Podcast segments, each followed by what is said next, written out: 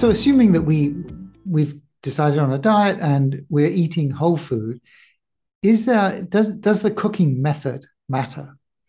Is there you know a, a better cooking method? There, are some debates about frying and deep frying, which of course you know essentially um, add a great deal of concentrated fat to the, any given preparation. And it, it's not irrelevant, given our, our prior topic of calories, that fat is the most energy dense of the macronutrients. So there's slightly less than four kilocalories per gram of protein, approximately four kilocalories per gram of, of carbohydrate, and nine kilocalories, give or take, for fat. So twice as energy dense as the other. So for any given volume of protein, carbohydrate, or fat, you have twice as many calories, more than twice as many with fat. And when you fry or deep fry, you're adding all those calories. So when you put more calories into a smaller space, it stands to reason that it's easier to consume more calories in a shorter period of time, in a smaller volume of food. And there, there really is a, a long history of research on the topic suggesting that very high fat diets tend to favor caloric overload. Now, that's not invariably true because when the fat is coming from very nutrient dense foods that happen to be high in fat. Think avocado, think walnuts and almonds and other tree nuts.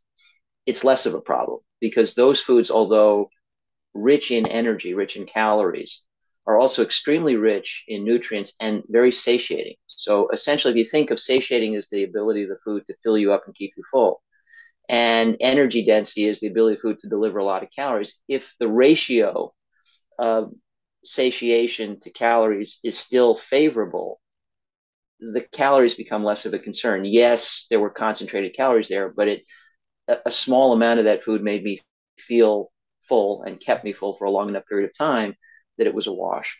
So it's it's really a subtle topic, but cooking techniques don't necessarily have that same advantage. So deep fried food adds a high concentration of calories and probably disadvantageous to portion control, calorie control, weight control relative to all the other cooking methods grilling, broiling, baking, sauteing, etc.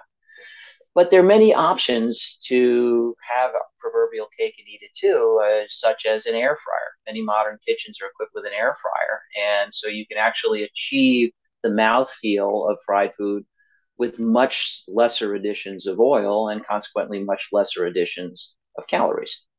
So I don't think anything is out of bounds. And some foods being fried or even deep fried, fine, provided you use the right kinds of oil. So the oil is actually good for you. Uh, but I think we have a wide range of options, and I do think it's it's important that you know modern technology enables us to achieve essentially all of the cooking methods while eliminating some of the liability. So, you know, my wife does the cooking in the Katz house, so she's a brilliant cook. Um, but she swears by her air fryer. So, you know, uh, among the, the apparatus you might think about having in your family kitchen, think about adding that. But that, that would really be it. I mean, the other concerns uh, take us another direction. So, for example, with grilling, if you char the surface of food, there's the potential to create carcinogens, especially on meat, but not exclusively. Um, so you want to be careful about not charring. That doesn't mean you can't grill. It just means you don't want to burn. On and on it goes. But I would say, hmm. by and large, all cooking methods are acceptable. Interesting. So you did kind of allude to that a, a little bit. So it depends on the oil. So, uh, oh.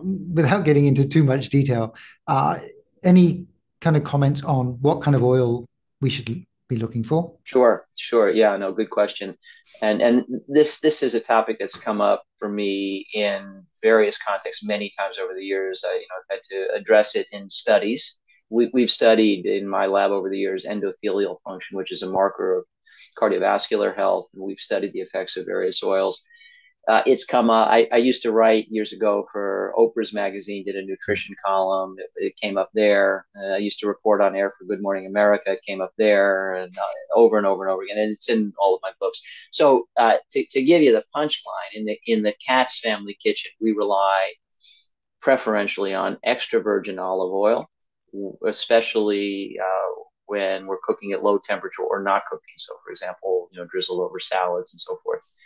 And when we're cooking and when we want less introduction of a specific flavor because extra virgin olive oil is flavorful, we use organic expeller pressed canola oil.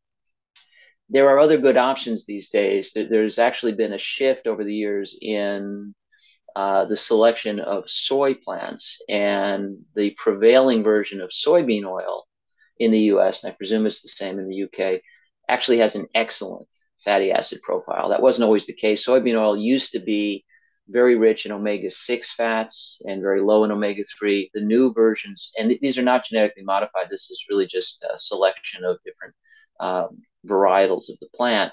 But the newest versions of soybean that soybean oil that prevail are uh, lower in omega six, rich in omega three, high in monounsaturated fat, like olive oil. So they're they're like olive oil, but with a greater concentration of omega three fat, which we need. So another excellent choice. So uh, we could potentially use some of that. And then there's specialty oils like avocado, walnut, which are great in terms of fatty acid profile, excellent in terms of flavor, but for very selective use, if only because they're outrageously expensive.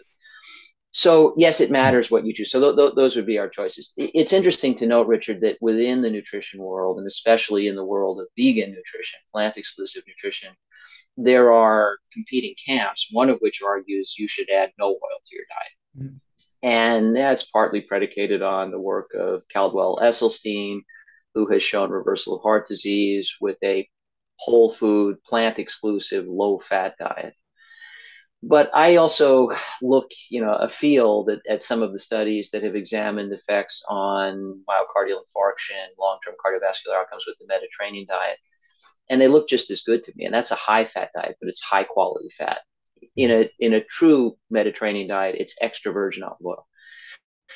The, the final thing I want to append so I, my view is you can have a low fat diet and have an optimal diet for cardiovascular health you can have a high fat diet and have an optimal diet for cardiovascular health, assuming it's the right kind of oil. The, the final thing I want to say is what you call the oil is not enough. So, olive oil is not enough because olive oil can be uh, basically, it, it, can go rancid. Uh, fatty acids can degrade, they can esterify. You can actually have a rising percentage of trans fat in the oil if it's been exposed to heat or light too long if it wasn't extracted the proper way. So you can extract oils from olives or from nuts or from other sources with a chemical process where the chemicals used to extract the oil alter the fatty acids. So you really need to pick oil that was mechanically extracted, preferably in cold because heat also tends to alter the fatty acids. So that's why you're looking for things. Organic is good, uh, expeller or mechanically pressed, cold pressed and in the case of olive oil extra virgin means you're getting the young olives, which in addition to an excellent fatty acid profile, are really quite concentrated in some unique antioxidants. Uh, and actually, there, there's a rich literature on the effects of the antioxidants in, in olives. The, the one that's been studied most extensively is oleocanthal. And the findings are, are really quite stunning. Uh, beneficial effects on platelet aggregation, beneficial effects on blood pressure, beneficial effects on inflammatory markers, and beneficial effects that even extend into the realm of cancer prevention, showing that they, they inhibit progression of cancer cells in cell culture and on and on it goes. So these these compounds in the oleocanthal class are extremely interesting. Uh, so I, I think you can choose between a diet relatively richer in added oils chosen wisely because you really prefer that, or a diet where you avoid added oils and be fine either way. But the oils you choose make all.